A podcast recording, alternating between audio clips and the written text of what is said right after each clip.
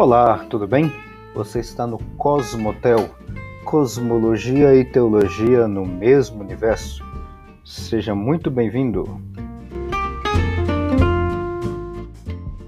Olá, tudo bem? Meu nome é Alexandre e nós estamos aqui para conversarmos um pouquinho mais sobre o livro Mundo Perdido de Adão e Eva, o debate sobre a origem da humanidade e a leitura de Gênesis.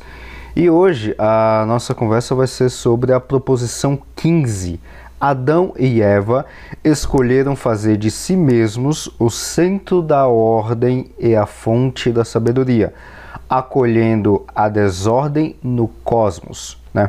Bom, depois de alguns, eh, alguns dias, alguns, algumas semanas parado, né, por causa do fim de ano, início de ano e tudo mais, é, eu resolvi deixar essa, essa, esses episódios de sexta-feira um pouquinho mais, mais guardados, né? Até passar essas festas todas, mas a minha ideia é continuar tendo aí podcast pelo menos três vezes por semana. Como você já está é, vendo que temos podcast na segunda-feira sempre com uma temática um pouco mais, com um tempo um pouco mais curto, episódios mais curtos, de até 15 minutos.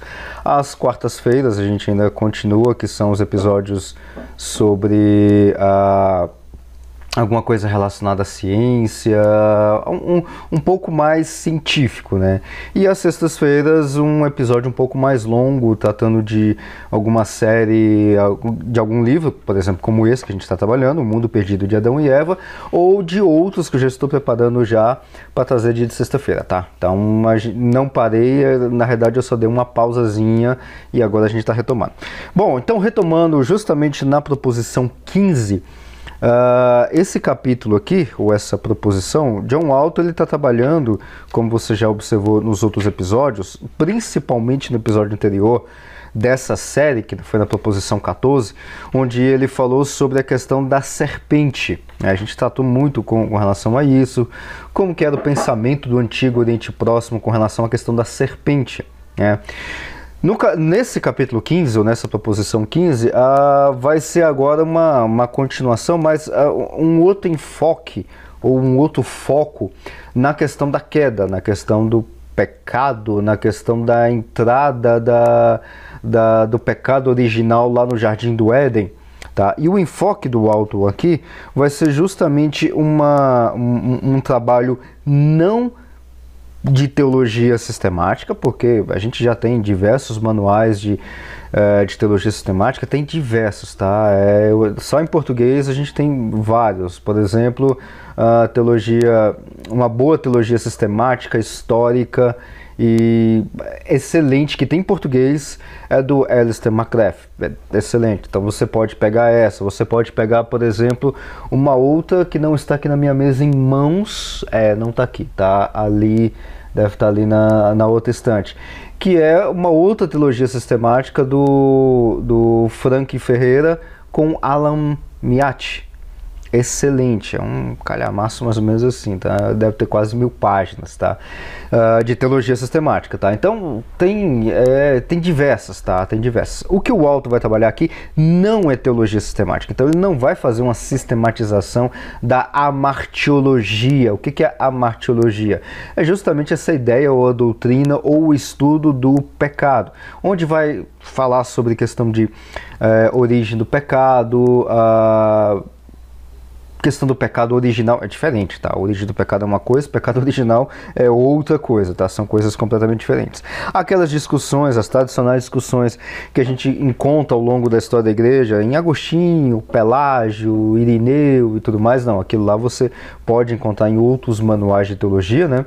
No caso, por exemplo, uma teologia, é, uma história da teologia cristã, você pode encontrar esse tipo de discussão, que é excelente também. Não é o que o Alto vai trabalhar tá? O que o Alto vai trabalhar aqui é mais obviamente, como ele está fazendo nos outros capítulos, é mais uma questão de como é que o povo antigo, ou uh, melhor dizendo, como o antigo Oriente Próximo imaginava o que era a questão de pecado, o conceito que eles tinham, e principalmente qual é o conceito. Uh, o autor ele não deixa isso explícito, mas eu poderia dizer qual é o conceito literário de pecado no Antigo Testamento. É basicamente isso que ele vai trabalhar. Né? É claro que teologicamente, quando a gente pega dentro da teologia cristã, dentro da teologia bíblica ou até uma teologia sistemática, você vai ter o conceito de pecado, porque você vai amarrar com um texto tal, com outro texto, uma hermenêutica que Paulo fez, que Pedro fez, João tá lá nos evangelhos e tudo mais. Então você vai pegar todos esses textos bíblicos e vai amarrar e construir a, a martiologia, a doutrina do pecado. Mas não é isso que o Walter vai fazer. O Walter ele vai tirar em outras palavras, qual é o conceito de pecado que as pessoas que escreveram e leram o Antigo Testamento em seu original na época entendiam o que era pecado, ou entendiam o que era pecado. É essa a ideia. Tá? É essa a ideia. Então, muita coisa que o Alton coloca aqui, talvez você é meio que. Você pode até meio que escandalizar. Nossa, mas, pera, isso não tem nada a ver com teologia. É, é, em linhas gerais não tem muito a ver com teologia cristã, tá? E sim tem a ver com teologia porque é texto bíblico, tá? Então, com todas essas considerações já feitas logo, é, é, é, é logo de início, uh, o Alto ele vai trazer já bem, vamos dizer assim, na primeira parte desse capítulo ou proposição, ele vai trazer três maneiras, basicamente três maneiras de como é que você pode analisar o pecado uh, ou a definição de pecado dentro do contexto do Antigo Testamento, tá? A primeira delas que ele vai citar e é bastante utilizada, inclusive, tá? apesar dele não trabalhar com esta, é, com essa, com esse método de análise, ela é assim, se você leu a Bíblia, né? Eu, o momento que eu estou gravando esse podcast, estou no início do ano de 2022, né? E aí é o tradicional mês ou uh, todo mundo começa a ler a Bíblia em janeiro de, de, todo, de todos os anos. Espero que você também esteja fazendo isso também e vá até dezembro e conclua a leitura bíblica até dezembro, tá? Eu espero que você faça isso. Uh, se você pegar e ler a Bíblia de Gênesis Apocalipse, seja lá qual forma que você for fazer, tá? Você vai pegar a leitura sequencial, vai pegar evangelhos misturar com Antigo Testamento, não importa qual método que você esteja utilizando para ler a Bíblia toda em um ano, mas leia, tá? Não deixe de ler, tá?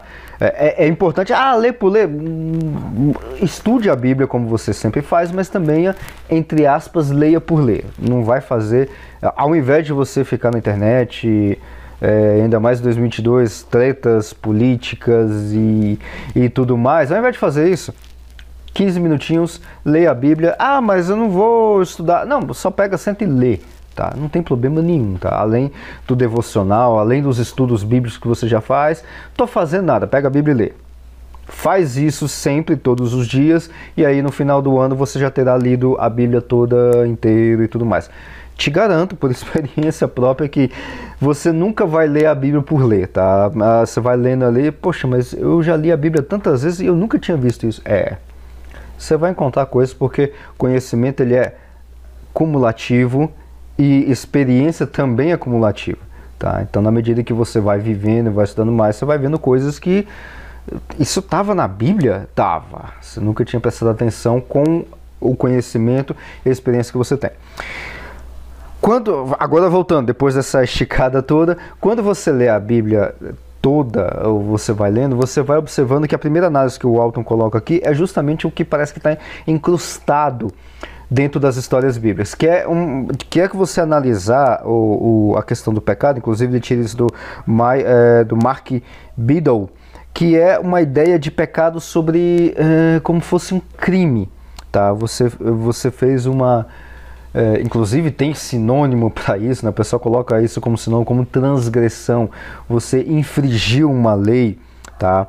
Uh, ah, para esse Mark Bidlow é meio que inadequado você utilizar essa ideia de pecado de, nesse formato de crime, né? Que você quebrou a lei e tudo mais, isso é um pecado. Uh, e aí, com isso, por causa dessa quebra e tudo mais, aí você vai ter uma, uma dupla, uma uh, vamos dizer assim, um certo, como é que é a palavra que ele utiliza? Não é, é, paradigma, né? Você vai ter um certo paradigma aí. Por quê? Porque tem a ideia de você é, quebrar, e aí isso é tirado do texto do Antigo Testamento, né? De uma ideia de crime, tá? Que não é muito, parece que se infringiu a lei, então você pecou, você tem a lei de Moisés, você transgrediu algum dos mandamentos. Paulo fala isso demais, né? Por exemplo, eu era, Paulo falando, né? Eu era praticamente o fariseu perfeito, eu cumpria toda a lei. Mas eu escorreguei naquele pontinho. Naquele ponto que eu escorreguei, eu quebrei a lei, e por causa daquele ponto que eu quebrei a lei, eu me tornei transgressor, ou em outras palavras, eu me tornei criminoso de toda a lei, inclusive daquilo que não tinha transgredido a lei. Então tem essa, uh, tem essa, essa forma de pensar, tá? Tem dentro do Antigo, do Novo Testamento, mas é, tirando essa ideia de crime, esse Mark, é, Mark, é, Mark Biddle, ele, ele já tenta mudar um pouquinho, que não é bem uma questão de crime, mas sim uma questão de carregar o pecado, carregar a culpa, carregar a punição. Porque, uh, deixa eu ver se eu consigo te explicar isso de uma outra forma. Eu consegui entender, mas às vezes para explicar isso, né? Uh, ou até mesmo você leu essa parte e não entendeu, então a minha função aqui é justamente desmanchar um pouco mais disso. Tentando explicar isso de uma outra forma é mais ou menos o seguinte: olha, uh, tente ver o pecado, nessa primeira forma de analisar o pecado, não como um crime, o ato do crime em si, e sim a consequência ou aquele fardo, aquela culpa, a punição da quebra do, do, da lei. Entendeu? Então o pecado não seria, na realidade, a quebra, uh, o crime em si, mas a própria consequência do crime, não do pecado. É, consequência do pecado é outra história, tá? Então, uma metáfora que esse Mark Ridlow é, é, tenta colocar, até para fazer essa substituição, é essa de, inclusive, amparado pela, pela, pelas várias expressões em hebraico que tem no Antigo Testamento. Então, carregando pecado, culpa, punição e tudo mais, que é o caso que aconteceu, por exemplo, lá em Gênesis 4,13, que é o caso de Caim, né? Uh, uma outra imagem que ele coloca dentro dessa análise é colocar o, o, o a questão do pecado como sendo alguma coisa do tipo um débito que você tem, tá? E isso, como ele comenta, era muito era muito mais utilizado essa imagem na época do Segundo Templo. Segundo Templo, só para você relembrar, é naquele período que Esdras e Neemias voltam com, com o povo do, do cativeiro babilônico e reconstrói o templo, tá? Então, e aí tem um período intertestamentário, tá? Aquele período interbíblico, tá? É, então esse período interbíblico que começa ali em Esas e vai até perto da época de Cristo, a gente chama de segundo templo, tá? Ou os judeus do segundo templo, então você vai ver, você pode ouvir bastante essa expressão. Uma outra forma então que o Alton coloca para analisar o pecado é utilizando as várias expressões que encontram ali no Antigo Testamento, que não é carregando pecado, culpa e punição. E nessas várias expressões tem a tradicional expressão ou definição que a gente utiliza até hoje, que pecado é errar o alvo, tá?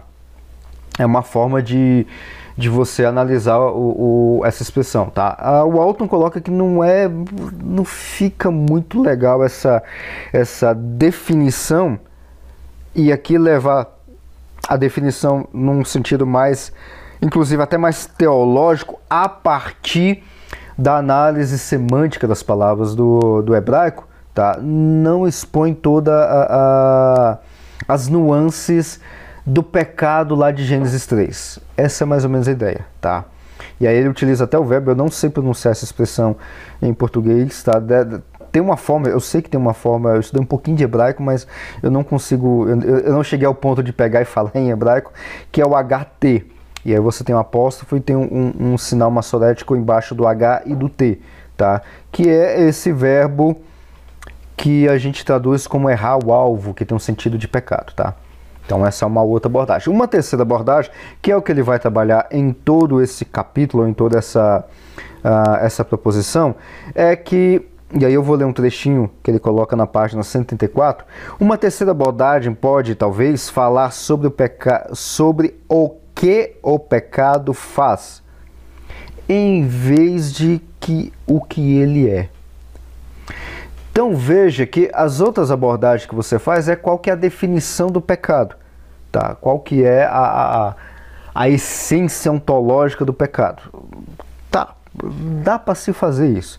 Mas uma outra forma de você, é, é, é, vamos dizer assim, analisar o pecado não é o que ele é, mas o que o pecado faz. E novamente, consequência do pecado é outra história, tá? É outra história. Nem todas as consequências do pecado é, eu, eu, a expressão seria nem todas as consequências do pecado são consequências do pecado, sim, mas não explicaria muito, mas uh, nem todas as consequências do pecado vêm diretamente da essência do pecado. Eu não sei se ficou claro, ficou mais complicado, porque tem algumas coisas que a gente pode fazer que são consequências, mas não são consequências do pecado, são consequências de outras ações, tá? Não necessariamente do pecado em si.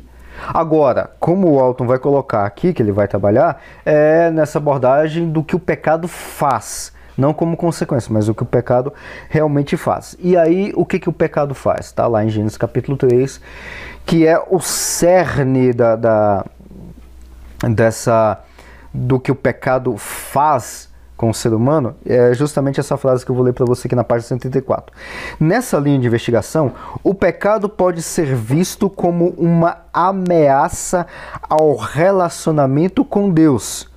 Ele resulta em alienação tá? E aí um pouquinho mais abaixo, nessa mesma página, eu vou ler aqui é, alguns trechos apenas para dar uma, uma é, é, para dar uma completada nesse pensamento que o Walton, se eu for explicar isso aqui, vai estragar o, vai estragar o que o Walton escreveu, tá? Novamente, as, eu esqueci de mencionar isso, tá? Não deixe de ler o livro. Aqui não é uma leitura é, é, comentada e nem uma leitura do livro, tá? O livro está excelente. Não deixe de adquirir o livro e ler o livro, que está em português mesmo, até para você complementar ou até mesmo para você poder entender tudo isso que eu estou falando, tá? Caso você não tenha lido ainda, tá? Então, no finalzinho da página 134, o autor vai dizer o seguinte: o pecado, portanto, é disruptivo para o relacionamento com Deus, que é o desejo mais profundo dos humanos. Relacionamento foi a intenção de Deus na criação dos seres humanos. Ele, esse relacionamento, foi perdido em Gênesis 3. E o restante da escritura, ou seja, de Gênesis 3 até o final de Apocalipse, documenta os estágios para restabelecê-lo. Para restabelecer o que? O relacionamento entre o homem e Deus. O resto da Bíblia é para dizer, dizer: olha, o negócio está bagunçado, está quebrado o relacionamento, vamos voltar novamente. Outra forma de expressar, é, outra forma de expressar isso é em termos do desequilíbrio causado ou feito, executado pelo pecado. Tá? Então é essa a ideia que o Alton vai trabalhar no restante do capítulo. Ou seja, já dando o resumo final, é, pegando o final e já, já trazendo para cá, o que o Alton vai trabalhar aqui é que o pecado ele causa um desequilíbrio, um caos. Lembra lá do caos de Gênesis capítulo 1, versículo 2, que Deus organiza o caos e aí vem a serpente, como a gente viu no, no, no episódio anterior, que é o agente, seria uma espécie de, uh, de um agente, de uma criatura do caos, com a função de quê? De fazer o caos. Como é que entra, de acordo com a literatura de Gênesis capítulo 3, o pecado no mundo? Com a serpente, a criatura do caos, fazendo o quê? Fazendo o caos. Que na hora que a Eva vai lá e toma do fruto, come dá Adão e que ele também come do fruto, você já tem o que? O caos implantado. Então, o pecado aqui é justamente esse desequilíbrio, esse caos, essa alienação, em sentido de quê? De uma quebra de relacionamento. Porque quando Deus faz o mundo dentro desse contexto literário, tá? Obviamente aqui não tem nada de criação material, você está cansado já de saber disso. Quando Deus cria isso, ele está montando um relacionamento com o ser humano. Tá? E a, gente já até viu outros episódios entre Adão e Eva, a questão do sacerdócio e tudo mais. Deus está fazendo esse relacionamento. E aí, quando vem o caos, a criatura do caos, a serpente, esse desequilíbrio, o que, que acontece? É tirado, é quebrado o relacionamento entre Deus e o homem. Então o relacionamento é quebrado. Mas quem é que quebra o relacionamento entre Deus e o homem? Pecado. Justamente a questão do pecado. E aí tem, só corroborando com tudo isso que eu acabei de falando aqui na página 135, o próprio Alto vai dizer: desequilíbrio entre parênteses, desordem, perturbou o equilíbrio entre parênteses, ordem, que Deus havia estabelecido. E tem um outro detalhe que o Alto vai colocar justamente nessa página 135, um pouquinho mais para frente. Ele vai dizer o seguinte: o Antigo Testamento nunca se refere ao evento de Gênesis 3 como, entre aspas, a queda, nem se refere às pessoas ao mundo como caídos, entre aspas. Essa é uma terminologia lógica o suficiente. Claro, você vai trabalhar com a Bíblia toda, você vai tirar isso, mas não diretamente de um exegese do texto de Gênesis capítulo 3 pois a linguagem bíblica se refere a cair em tentação, mas deveríamos ser mais cuidadosos ao entregar um conceito, um papel amplo em demasia em nossa discussão do texto bíblico. O Antigo Testamento não fala do pecado de Adão trazendo o pecado a todos, embora os efeitos sejam vistos como universais ao longo do Antigo Testamento. E do Novo Testamento também. Tá? No, Novo, no Novo Testamento também tem essa ideia. Tá? Mas aí, novamente, primeiro você precisa entender o texto dentro do seu contexto original antes de fazer a expansão, antes de você expandir para fora daquele texto. Tá? Uh, seguindo então, tem um outro, é, é, é, tem um outro detalhe no finalzinho da, da. Opa, finalzinho não, no início da página 136 que é muito interessante. Veja só, início da página 136 do livro Mundo Perdido de Adão e Eva. A queda foi. Agora ele está explicando o que, que, o, que, que significa esse evento. Só um parênteses, tá? Uh, uh, eu, pelo menos, eu não conheço, tá? Mas tanto eu quanto todos os cristãos ortodoxos, bíblicos e tudo mais, acredito que a queda ou pecado é um evento histórico. Aconteceu. Como aconteceu é uma outra história, mas é um evento histórico, tá? É um evento histórico que aconteceu. Se você considera Adão e Eva como um casal de agricultores e tudo mais, que é o que o John Alto defende, ou se você acredita que Adão e Eva é um casal de, de prefeitos, vamos chamar assim, de uma determinada tribo ou governantes de uma determinada região, como eu tendo mais a acreditar, ainda não fechei bem essa questão, eu tendo mais a acreditar nisso, ou se você acredita que Adão e Eva é mais uma. É, é, não é um casal real histórico, mas mais uma questão conceitual e tudo mais, não importa o modelo de Adão e Eva que você coloca, a queda é um evento histórico que aconteceu. Tá? Isso aconteceu. Como? Como é que foi se dar isso de forma conceitual ou não? A gente discute isso à vontade, mas a queda é um evento real, histórico que aconteceu, tá? Então o Walter ele vai colocar isso no início da página 136. A queda foi a decisão de ser como Deus, transmitido pelas palavras da serpente. Está lá em Gênesis 3, versículo 5. A resposta da mulher, versículo 6 do capítulo 3, a avaliação e Deus, Gênesis 3, versículo 22, e a razão do banimento, lá no versículo 23. Proponho, nas palavras do Alton, que tomar, é, é, proponho que, por tomarem desobedientemente do fruto, eles, Adão e Eva, né, tentavam ser como Deus, posicionando a si mesmos como centro e fonte da ordem. Só para dar uma, uma, uma, uma, fechada nessa ideia do que, que o Alto estava dizendo aqui, é o seguinte: Lembra, a gente já comentou isso é, é, é, antes. Quando Deus organiza o, o, caos e tudo mais, ele vai fazer ali o jardim, né? Com seu jardim como um espaço sagrado, e ele, que é a própria divindade, é o centro de toda adoração, é o centro de todo o cosmos, tá? E mais, ele institui pessoas ali com funções sacerdotais justamente para tomar conta do jardim, para fazer aquelas, entre aspas, rituais religiosos, porque isso é, anacrônico demais. Tá? É um pensamento que nós temos muito moderno, muito, é, muito moderno e muito ocidental, ou seja, dentro da cultura greco-romana. Tá? Então é muito recente. Então essa forma da gente analisar esse tipo de, de, de ritual religioso e colocar isso lá para trás, lá pro ah, pro século lá vai para trás, pro século 40, 50, 60 antes de Cristo, tá? É, é anacrônico, tá? Então por isso que tem essas aspas aí no meio. Ou seja, no final das contas, o centro da ordem, a fonte da ordem, toda essa organização ao redor da divindade estava tudo concentrado em Deus. Então, sabedoria também, sim, a fonte da, da sabedoria, presença, ordem, estava tudo em Deus, que é lá nessa situação, nesse evento da queda, o centro de tudo. Centro da sabedoria, centro da ordem, centro da organização, uh, o centro do cosmos. É Deus.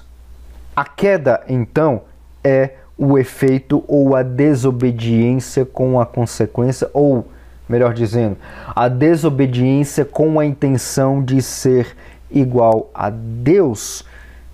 Sim, mas não ser igual a Deus no sentido espiritual, no sentido de uma deificação. Não, no sentido de ser o centro da do cosmos, o centro da ordem o centro de toda a, de toda a criação. Era essa expressão que eu estava procurando.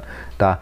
Então, ser igual a Deus, como está lá, no lá, lá em Gênesis capítulo 3, ah, agora eles são é, semelhante a nós. Como é que está lá no, no texto lá? Ah, aqui em Gênesis capítulo 3.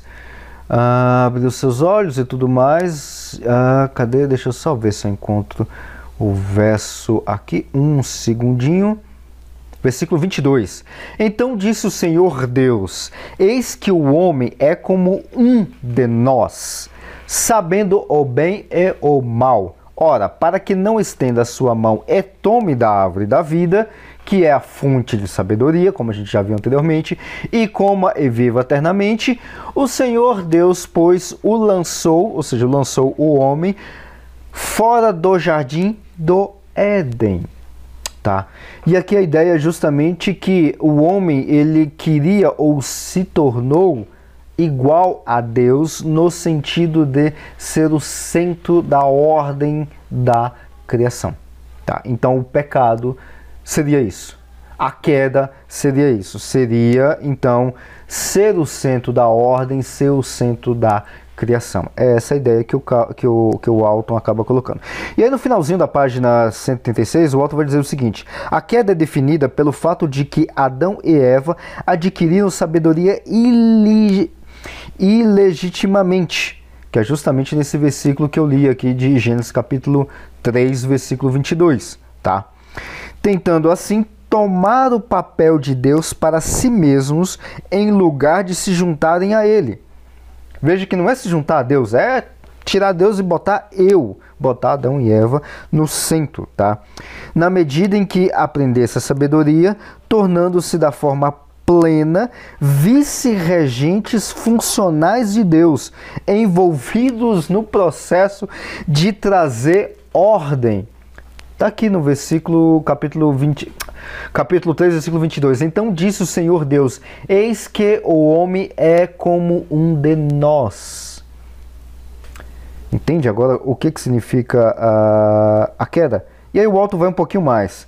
Se os humanos devem trabalhar juntamente a Deus, estendendo a ordem, ou seja, no sentido de subjugar e governar, como está lá em Gênesis capítulo 1, versículo 28, eles precisam adquirir sabedoria. Sim, claro, óbvio.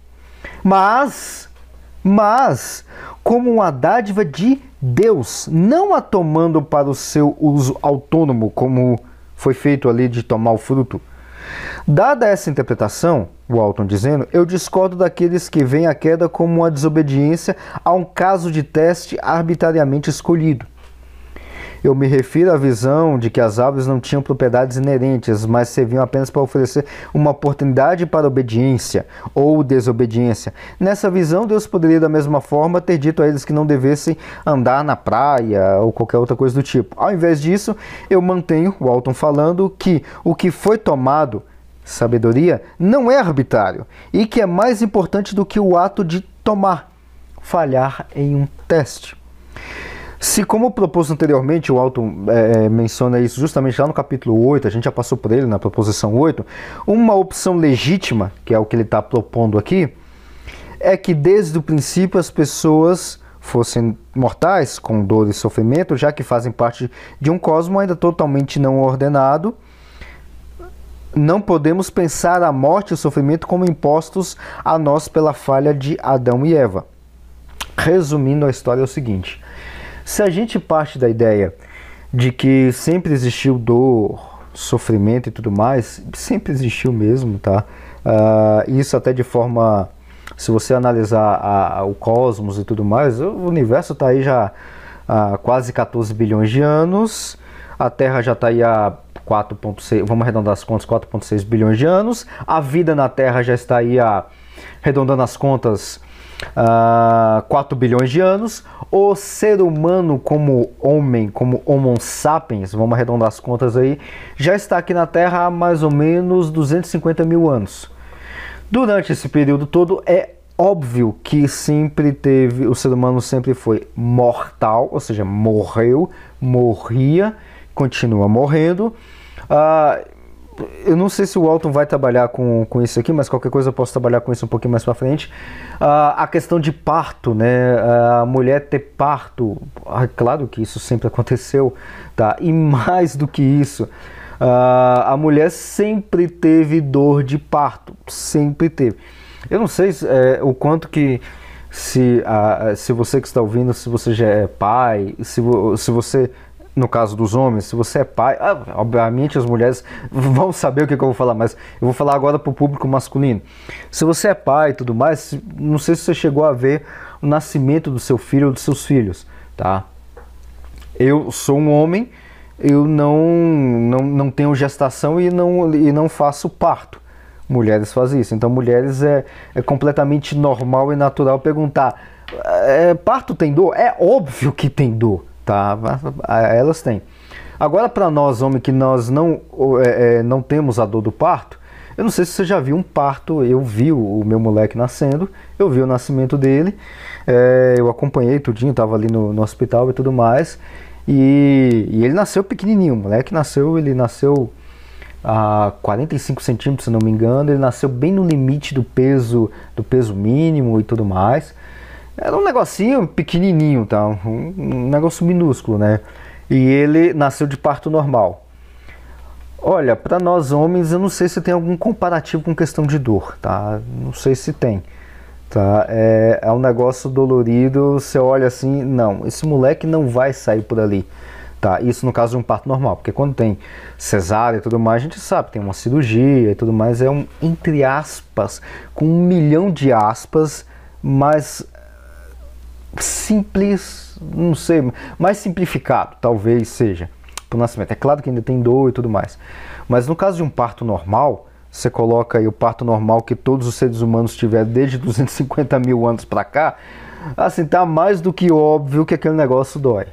Aquilo ali é dolorido. É impossível você não sentir uma dor do tipo, eu não aguento mais, eu vou morrer. E sim, diversas mulheres morreram ao longo desses 250 mil anos porque não conseguiram fazer o parto ou qualquer coisa do tipo, tá?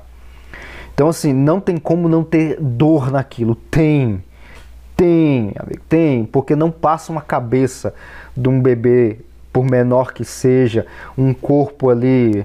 Hoje a gente trata ali com mais ou menos 40, 45, 50 centímetros e uma circunferência da, do, do crânio passando pelo canal vaginal, não tem, é impossível passar aquilo ali com dilatação. O corpo da mulher hoje em dia já ser mais adaptado, fazer aquelas Uh, as, fazendo as contações, tendo uma expansão do útero e do canal vaginal para a criança poder sair um pouquinho mais, entre aspas, mais fácil. Mesmo com toda essa adaptação biológica, é impossível não ter uma grande dor ali, tá? Dor de parto não é consequência do pecado. Não é. E o que o texto vai dizer é que eu vou é, é, que é aumentar, multiplicarei grandemente a tua dor e a tua conceição. Com dor dará, darás a luz a filhos. Tá? Aqui não está falando, obviamente, que a mulher não tinha dor antes, é, antes do pecado, porque é impossível não ter dor ali. Não tem como. Então, dor não é uma consequência do pecado. Tá? Isso é a ideia que o, que o Alton está ah, uh, colocando aqui de uma forma geral. Então, trabalhando com isso, de que desde o princípio as pessoas eram mortais, tinham dor, sofrimento e, e, e tudo mais, então a ideia de pecado não é, da definição de pecado e da ação do pecado, não é por questão de dor ou de sofrimento. Tá? E sim essa quebra uh, de, rela de relação entre Deus e o homem. E aí, continuando, agora dando uma resumida bem, bem grande agora, que o auto vai fazer em outras páginas, uh, que não tem essa definição de, de pecado, de crime, de uh, é, é, é, fardo pesado e qualquer coisa do tipo na literatura do Antigo Oriente Próximo. Não, não tinha muito essa, é, essa visão, tá? É claro que eles tinham uma ideia de ofensa à divindade e sofrer por causa dessa, dessa ofensa que o ser humano fazia divindade. Isso tinha lá no Antigo Oriente Próximo, tá? Até inclusive a questão de catástrofes tudo, eram vistos como, como castigo dos deuses, tá? Mas não tinha muito essa ideia eh, ou essa definição meio que de pecado, era mais um, um, uma ideia de ação e reação. Entendeu? Essa era mais ou menos a, a, a, a, ideia. E é claro, e aí o autor ele vai colocar na página 78, tanto no Antigo Oriente Próximo quanto no Antigo Testamento, o pecado era comumente objetificado, ou seja, era visto como algo quase físico a ser carregado e poderia começar em uma pessoa. Ele era percebido em consequências físicas, especialmente em doenças. Lembra lá no Novo Testamento? Né? O, tem lá o cego de nascença, o discípulo pergunta para Jesus, Jesus, vamos lá, quem é que pecou? Ah, foi os pais ou foi esse cara que pecou? Ou seja, parece que tinha uma ideia, eles não tinham essa concepção, mas parece que tinha uma ideia de uma carga genética de pecado, tá? Na Bíblia não diz isso, tá? Mas era como se fosse essa concepção. Ou o pecado seria uma espécie de doença, tá? E, que, e como consequência dessa doença afetava os olhos, a pessoa ficava cega, ficava coxa, por aí vai. Tá? Era mais ou menos essa ideia dentro do Antigo Oriente Próximo. Aliás, é, um pouco do Oriente Próximo, mas não no, no, sentido como era entendido dentro do texto bíblico. E no texto bíblico também tinha essa, essa ideia de, de peso, mas não. O que eu quero dizer que não tinha essa concepção no Antigo Oriente Próximo é essa ideia de quebra de relacionamento. Tá? Porque no Antigo Oriente Próximo é mais do tipo, ah, você aprontou comigo, então toma castigo. Não tinha uma quebra de relacionamento, tá? Então, já finalizando o episódio, então no finalzinho da página 139, eu queria finalizar justamente com esse, com esse pequeno parágrafo que vai sintetizar tudo que o Alto está falando aqui nessa questão da queda, da entrada do pecado, de Gênesis 3. Concluindo nas palavras do alto, Gênesis 3 fala mais sobre a invasão da desordem traduzida, trazida pelo pecado em um mundo que está sendo ordenado do que sobre o primeiro pecado é sobre como a humanidade perdeu o acesso à presença de Deus quando seus representantes tragicamente declararam a sua independência do seu Criador, ou tomando o lugar do Criador. Ele é mais orientado literalmente, literal e teologicamente a como a humanidade corporativa é, portanto, distanciada de Deus, alienação, do que ao estado pecaminoso de cada ser humano, sem a intenção de diminuir o último fato, ou seja, essa ideia ou essa, esse estado que o ser humano tem. Tá?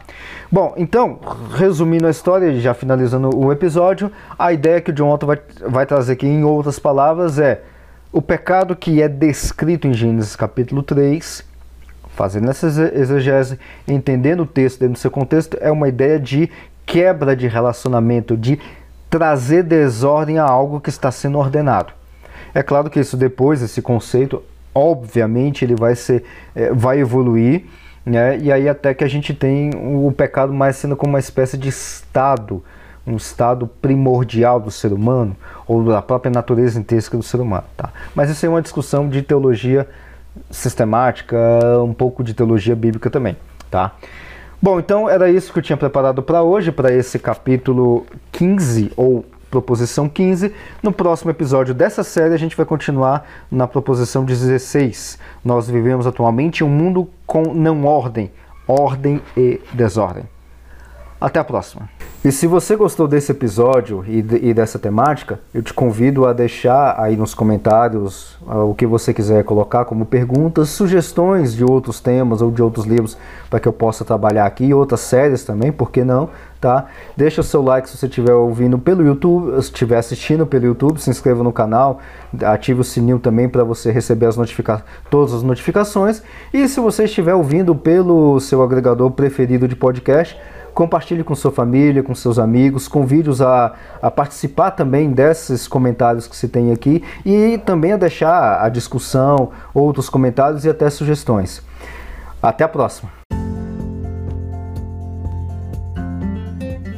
Muito obrigado por acompanhar até aqui e te aguardo no próximo episódio. Até a próxima!